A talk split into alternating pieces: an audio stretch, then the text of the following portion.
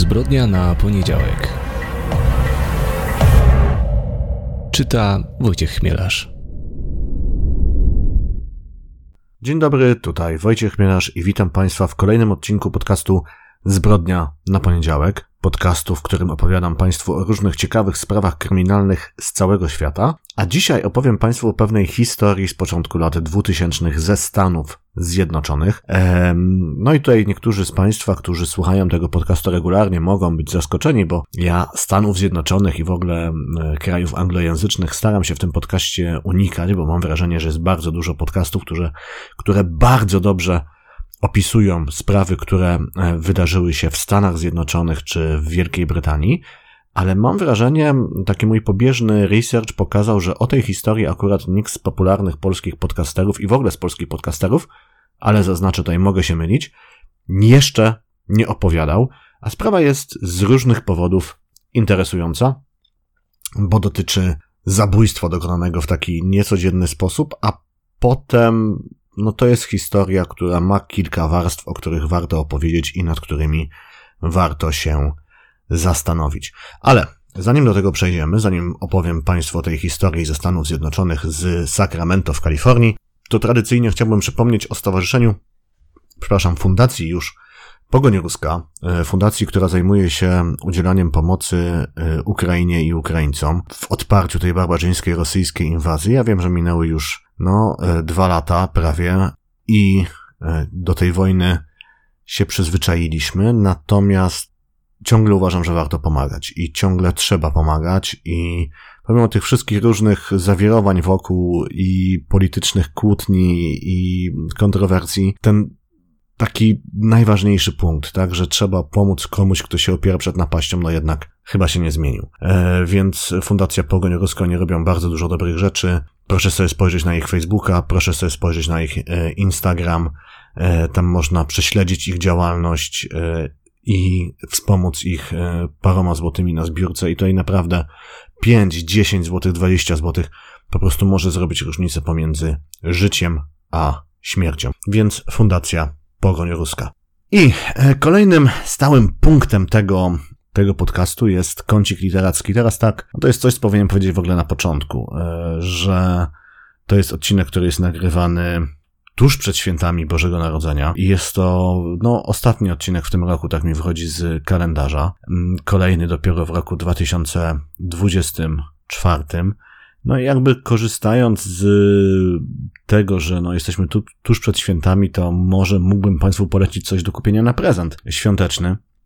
Jak tak sobie o tym myślałem, to przyszło mi do głowy, że dla mnie ten rok pod względem lektur był chyba y, rokiem pod znakiem komedii kryminalnych, bo tak jak dotąd unikałem tego gatunku, tak teraz zacząłem pisać, y, pisać, pisać nie, czytać książki y, z tego podgatunku i jest parę tytułów, które uważam, że po prostu mogłyby się fajnie sprawdzić jako prezent pod choinką z tego powodu, że no pod choinką fajnie często dostać taki prezent, książkę na prezent, która jest lekka, przyjemna, która sprawi taką przyjemność lekturową, która pozwoli odpocząć trochę od rzeczywistości, oderwać się, która będzie, no, y, po prostu służyć temu, żeby na chwilę zapomnieć o troskach, a przeżyć parę fajnych godzin pod kocykiem, czytając fajną książkę. No i tutaj y, komedie kryminalne świetnie się sprawdzają i powieści, które ja mogę Państwu polecić, to jest Gra pozorów Katarzyny Gacek, to jest drugi tom y, cyklu o agencji detektywistycznej Czajka. Pierwszego tomu nie czytałem, natomiast podejrzewam, że jest równie dobry jak drugi. E, można czytać drugi bez znajomości pierwszego, czego jestem najlepszym, najlepszym przykładem. To są takie fajne, i to jest taki fajny kryminał, e, lekki, przyjemny, od kobiecej detektywistycznej agencji e, spod Warszawy. No, kolejne książki no to jest cykl, o którym chyba już tutaj opowiadałem, a na pewno opowiadałem o nim na Facebooku, yy, jakieś takie moje odkrycie tegoroczne, czyli Richard, o Richard Osman i Czwartkowy Klub Zbrodni. To są już trzy tomy. Yy, trzeci tom to jest Kula, która chybiła i To jest tak, to jest opowieść o takich mm, czworgu staruszków, którzy prowadzą e, czwartkowy klub zbrodni, na którym sobie omawiają w domu starców różne sprawy kryminalne i próbują je rozwiązać. No to oczywiście prowadzi do prawdziwych śledztw. No i to są cudowne książki, czy wspaniałe książki, wielka dla mnie niespodzianka. I najlepsze jest to, że każdy kolejny tom jest lepszy od poprzedniego, więc ja już bardzo czekam na czwarty. I wreszcie mm, ostatnia jakby polecajka, dwie książki kolejnego mojego tegorocznego odkrycia, e, chociaż autorka publikuje od dawna i jest e, no, całkiem nieźle znana i ma wielu miłośników swojego talentu, ale ja o niej opowiem, e, bo może są tutaj, słuchają nas ludzie, którzy tak jak ja do tej pory jej nie znają, a mam na myśli Martę Kisiel, a konkretnie jej dwie książki Nagle Trup i Wtem Denat i to są książki bliskie mojemu pisarskiemu serduszku, ponieważ są to kryminały, które dzieją się w branży wy wydawniczej, a konkretnie w takim małym wydawnictwie Yamas, którego pracownicy no, mają szczęście do tego, żeby się pakować w kryminalne historie. I okej, okay, Marta Kisiel ma taki specyficzny styl, on może nie każdemu pasować, ale mi podpasował bardzo i obśmiałem się serdecznie i może niepotrzebnie robię to zastrzeżenie o stylu.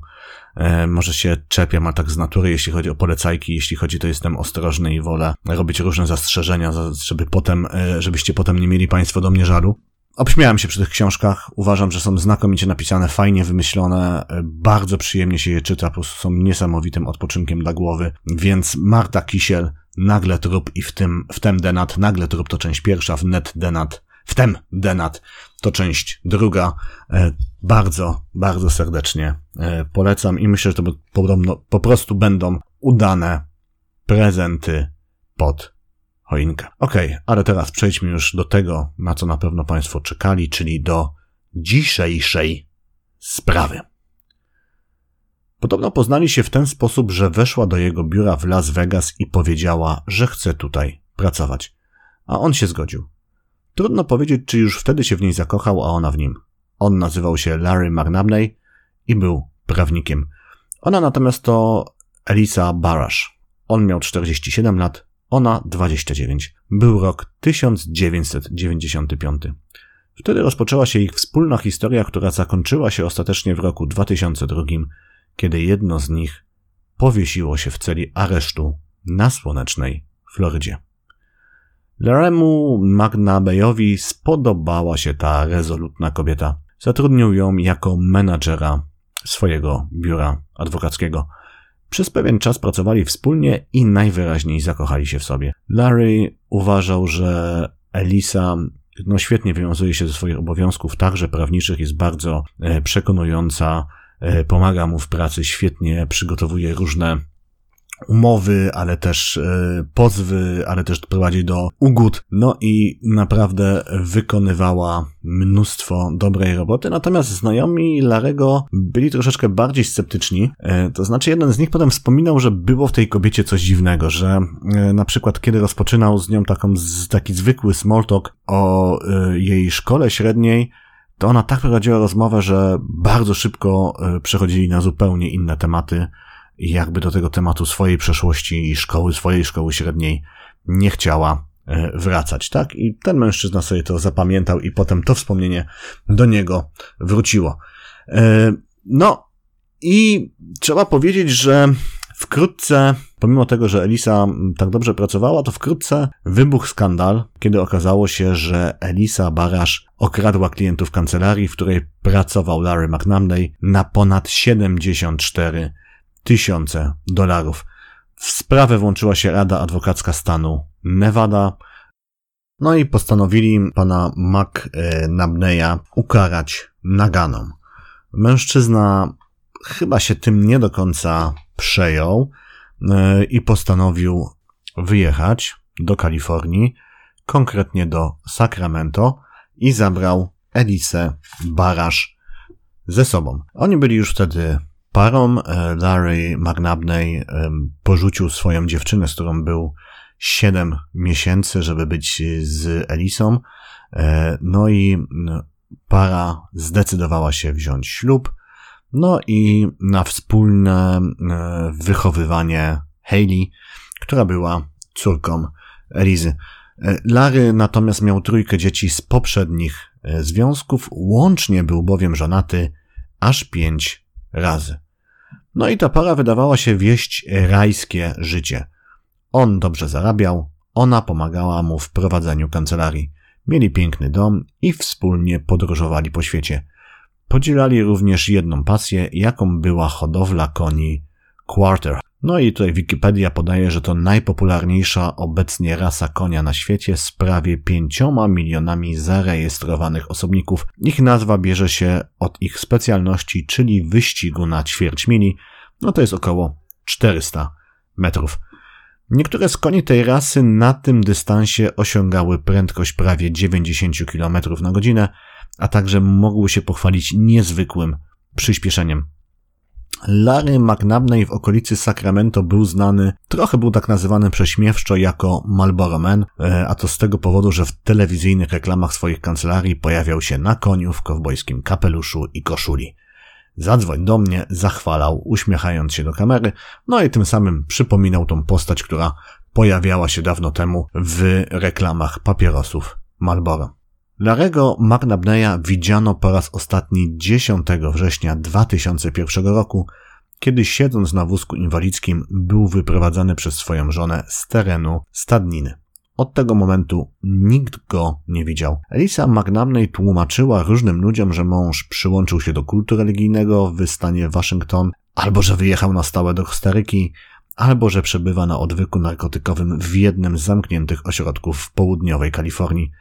Wyglądało to tak, jakby dawała inne wytłumaczenie każdemu, kto zapytał.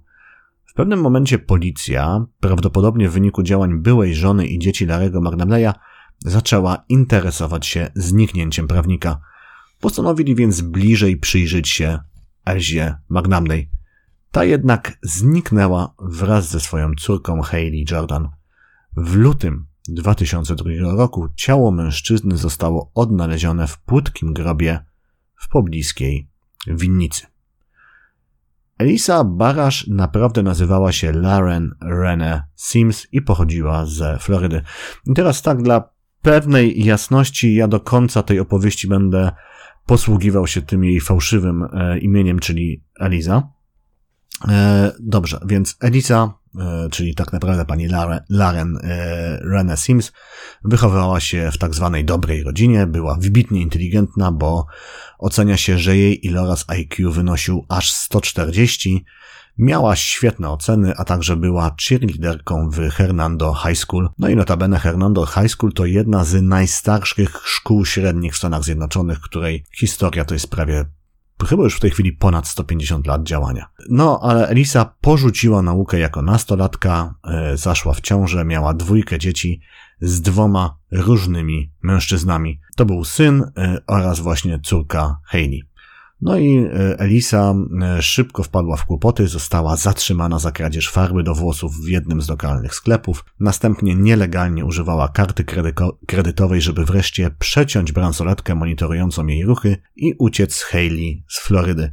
Przez następne lata podróżowała po Stanach Zjednoczonych, e, także po Florydzie oczywiście, no i jak się okazało używała wtedy 38 różnych tożsamości. Eliza Barasz e, to było na przykład imię i nazwisko więźniarki, e, z którą spotykała się jeszcze, z którą spotkała się jeszcze w więzieniu na Florydzie. E, Elisa Barasz odsiadywała wtedy wyrok za przemyt narkotyków, natomiast no właśnie Lauren Rene Sims, która przyjęła tożsamość Elisy, odsiadywała wyrok bodajże za kradzież. No więc Laren, czyli Elisa Barasz, ta, która ożeniła się z e, Larrym, wyszła za, wyszła za Larego McNabneya.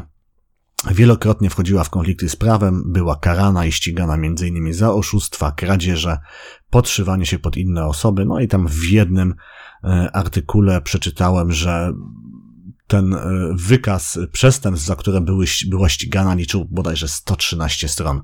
Kiedy myślę o mojej mamie z tamtego okresu, dla niej to było zabawne, dopóki nie przestawało być do momentu, kiedy budziła mnie w środku nocy, mówiąc: Hej, musimy wyjeżdżać, ponieważ nie opłaciło czynszu albo byłyśmy eksmitowane. Wspominała w prasowym wywiadzie ten okres życia z matką Hayley Jordan. Po ucieczce z Kalifornii Eliza McNabney przez kolejne miesiące włóczyła się z córką po całych Stanach Zjednoczonych, podróżując na wschód. Przebywały m.in. w Arizonie, Colorado, Luizjanie i w Alabamie.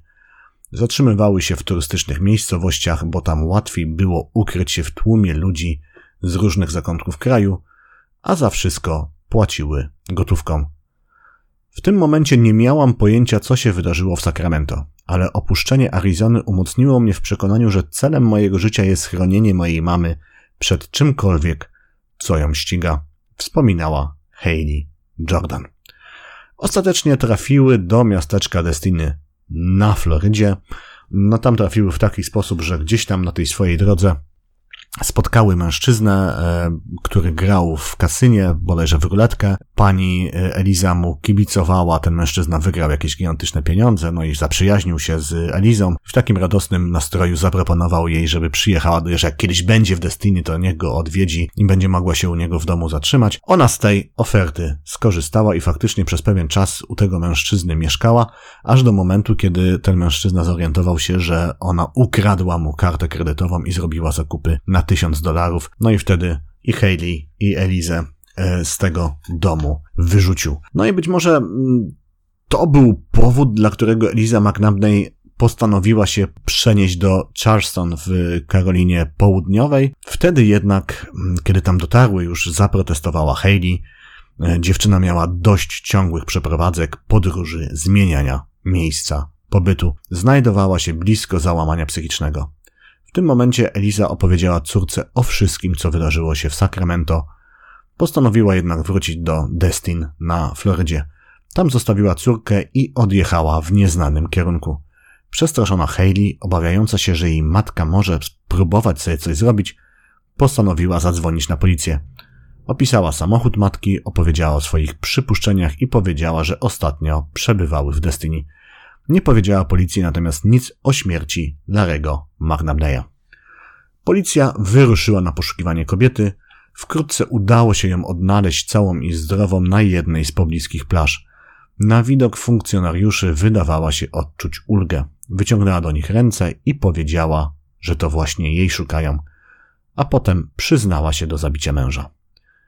Poczułam równocześnie ogromną ulgę, że nic jej nie jest i przerażenie, że przyczyniłam się do jej najgorszego koszmaru. Opowiadała Hayley Jordan. Eliza przebywała w więzieniu w hrabstwie Hernando, spotkała się tam z byłym mężem, ojcem jej, e, ojcem jej córki e, Hayley, e, z synem, którego nie widziała od dziewięciu lat. No i spisała także na trzech stronach dokładny przebieg wypadków, które doprowadziły do śmierci Larego McNabneya. W niedzielę wielkanocną 2002 roku powiesiła się w celi na linię, którą zrobiła z podartych prześcieradeł. Zmarła w szpitalu. Próbowałam sięgnąć w głąb siebie, ale to nie działa. Tam już nic nie ma. Przez tyle lat próbowałam być silna, ale teraz czuję się po prostu pusta, napisała w swojej spowiedzi. Radziła w niej także prawnikowi, żeby pozwał władze więzienia w hrabstwie Hernando za to, że dopuściły do jej samobójstwa. W tymże liście też tłumaczyła, że postanowiła popełnić samobójstwo dla dobra e, swoich dzieci, bo nie chciała być dla nich obciążeniem i nie chciała, żeby oglądały jej proces w Court TV, czyli w takiej telewizji e, kablowej, która właśnie transmituje różne procesy sądowe. Okej. Okay. Wiemy już, jak zginęła Elisa McNabney, ale nie do końca wiemy, jak zginął Larry McNabney. No i tutaj w takim razie trzeba opowiedzieć, co dokładnie wydarzyło się 10 września 2001 roku. No i tak, o części z tych wypadków wiemy dzięki spowiedzi Elisy McNabney, Część udało się zrekonstruować technikom kryminalistycznym z Sacramento, którzy zajmowali się tą sprawą. Więc 10 września 2001 roku Elisa McNabney wraz z Sarah Dutrom podała swojemu mężowi butelkę, e, w której był rozpuszczony środek usypiający. Użyły jednego z lekarstw dla koni. Prawdopodobnie była to acepromazyna. W połączeniu z alkoholem e, ta substancja jest zabójcza, w późniejszym śledztwie osoby pracujące w, stajnie, przy, w stajni przyznawały, że Elisa McNabney bez trudu zdobyłaby do takich środków dostęp. Jedna, e, zresztą jedna z trenerek koni Pani Debbie Kay wspominała rozmowę, którą odbyła z Elisą McNabney. Kobieta miała wprost ją zapytać, czy acepromozyna byłaby w stanie zabić człowieka. Oczywiście, odpowiedziała Kay. Może uśpić ważącego ponad 700 kg konia. Wyobraź sobie, co by zrobiła z człowiekiem. Po podaniu środka mężczyźnie kobiety wsadziły nieprzytomnego Larego do samochodu i pojechały z nim do Parku Narodowego Yosemite. Tam planowały go pochować. Zorientowały się jednak, że mężczyzna wciąż żyje. W tej sytuacji powróciły do domu w Sacramento. Elisa McNabney podała tam mężowi kolejne dawki środku, środka na uspokojenie. E, mężczyzna bełkotał, przebudzał się, coś opowiadał o swoim dzieciństwie, ale w pewnym momencie spojrzał na Elisę i na Sarę i powiedział, że nigdy nie ujdzie im to płazem. Niemniej następnego dnia mężczyzna zmarł. Kobiety wspólnie zamknęły jego ciało w zamrażarce, którą później zakleiły taśmą klejącą i trzymały w tej zamrażarce ciało przez kilka miesięcy. Równocześnie Elisa McNabney cały czas mieszkała w domu, gdzie w garażu ciągle leżało ciało jej, jej męża. E, a do tego w pewnym momencie Sarah Dutra zaprosiła do tego domu na przyjęcie nawet syna ofiary Joe'ego. Dlaczego Larry McNabney zginął? Najbardziej oczywistym motywem wydaje się być chciwość. Ale też trzeba opowiedzieć, kim była Sarah Dutra. W roku 2001 miała 21 lat. Studiowała na miejscowej Akademii Sztuk Pięknych, była uzdolnioną artystką i także jak Elisa pochodziła z dobrej rodziny, jej matka na procesie wspominała, że to była osoba, która nigdy nie odwracała się od mniej zdolnych, od mniej szczęśliwych osób, w sensie takiego szczęścia życiowego, że pomagała potrzebującym, udzielała się społecznie, no i była też dobrą studentką. E, I jako studentka pracowała jako sekretarka w biurze Larego Magnamneya. No i tam właśnie poznała jego żonę i obie kobiety szybko się zaprzyjaźniły. Ich relacja była na tyle głęboka i poważna, że Sarah Dudra pomogła Elisie w zamordowaniu własnego męża. Następnie obie kobiety rozpoczęły wyprzedawać majątek mężczyzny. Zdobyły w ten sposób ponad pół miliona dolarów. Przez kilka miesięcy wydawały je radośnie, szalejąc w drogich sklepach i restauracjach. Eliza kupiła Sarah czerwone BMW. W pewnym momencie pojechały Jaguarem, notabene Jaguarem, które też chyba zostały, zostało kupione. Ten Jaguar został też kupiony za pieniądze, które zdobyły w ten sposób. A więc pojechały tym Jaguarem do Las Vegas, no i tam podobno szalały w kasynie i zatrzymały się w miejscowym całkiem dobrym hotelu. Co ciekawe, ważne i makabryczne, ciało Larego Macabneya znajdowało się wtedy w bagażniku samochodu. Jednym z celów wyprawy było bowiem zakopanie mężczyzny gdzieś na pustyni. Byłaby więc Elisa McNabney typową czarną wdową, która postanowiła zabić męża dla jego pieniędzy. Obrońca Sary Dutry, ona bowiem stanęła przed sądem, próbowali udowodnić, że e, próbował udowodnić, że kobieta omatała i wykorzystała 21-letnią dziewczynę. Posunął się nawet do stwierdzenia, że ona, czyli Sarah Dutra, też była ofiarą e, Elizy, e, którą nazwał jedną z najbardziej złych osób, o których mówiło się kiedykolwiek w sądzie. Trochę inne światło jednak na tą sprawę rzucają wspomnienia Hayley Jordan. W, tele- w telewizyjnym wywiadzie udzielonym po latach opowiadała, że Larry McNamney miał potężny problem z alkoholem i narkotykami. Pił coraz więcej, nie potrafił w żaden sposób zapanować nad nałogiem. Heidi opowiadała, że wielokrotnie atakował jej matkę. Próbowała go opuścić kilka razy, ale on nas odnalazł i powiedział, że jeśli nie zgodzi się do niego wrócić, to zabije nas oboje, a potem siebie, opowiadała Hayley Jordan. Eliza nie mogła natomiast zwrócić się o pomoc do policji, ponieważ była poszukiwana na Florydzie i w stanie Waszyngton. Pewnego razu Larry McNabney miał zacząć szarpać agresywnie Haley, a Eliza wysłała wtedy córkę dla jej bezpieczeństwa na obóz konny. Tej wersji wydarzeń zaprzeczają natomiast stanowczo dzieci Larry'ego McNabneya. Jego córka opowiada, że przed poznaniem Elizy jej ojciec nigdy nie miał żadnego problemu z alkoholem ani narkotykami. Jego osobowość zaczęła się zmieniać po ślubie. Jednak nawet wtedy nigdy nie bywał agresywny. Tej wersji jednak zaprzeczyły e, dwie z jego czterech poprzednich żon, które wystąpiły do sądu o zakaz zbliżania właśnie ze względu na agresywne zachowanie mężczyzny. Jedna z nich opowiadała, że Larry ją dusił, a także uderzał jej głową o karoserię samochodu.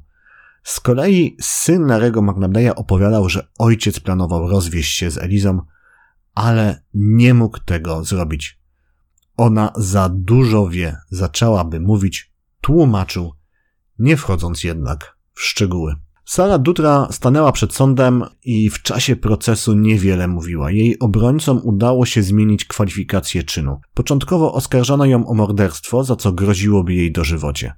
Zarzuty zmieniono jednak na pomoc w zabójstwie, no i została skazana na 11 lat więzienia.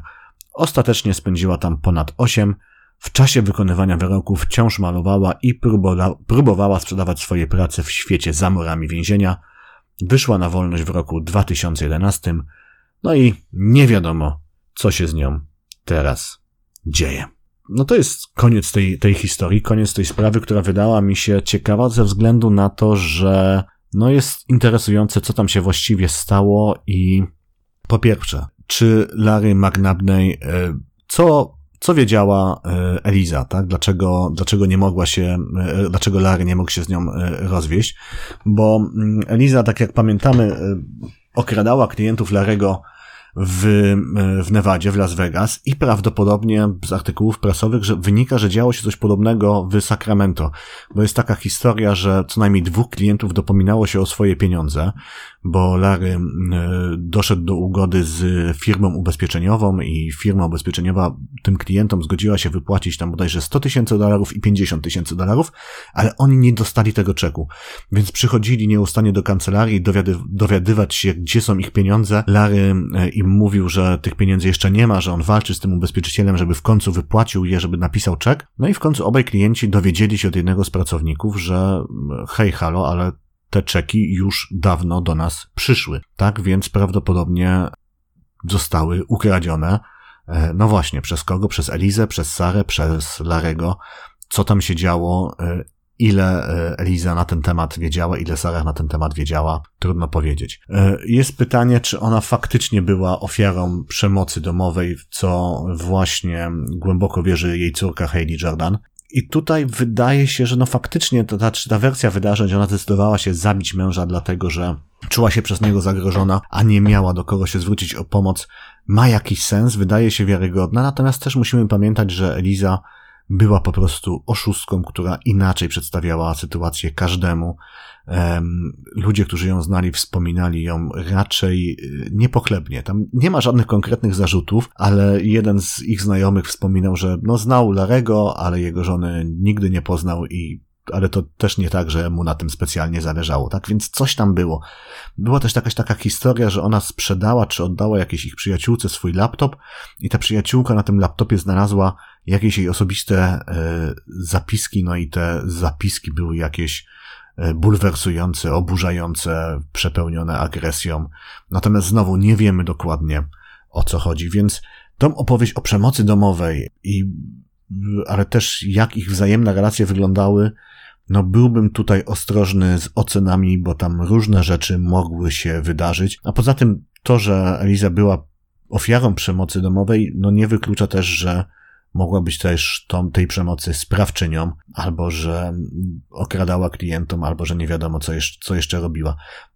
Też jest ciekawy ten wątek jej relacji z tym, tą 20-letnią, 21-letnią e, Sarah Dutrom. E, no i to pytanie, co tam się wydarzyło, że Sara zdecydowała się wziąć udział w zabójstwie swojego pracodawcy. O tym może nam opowiedzieć tylko Sara, natomiast ona milczy i nie dzieli się żadną informacją, no pomimo, że tyle lat już minęło.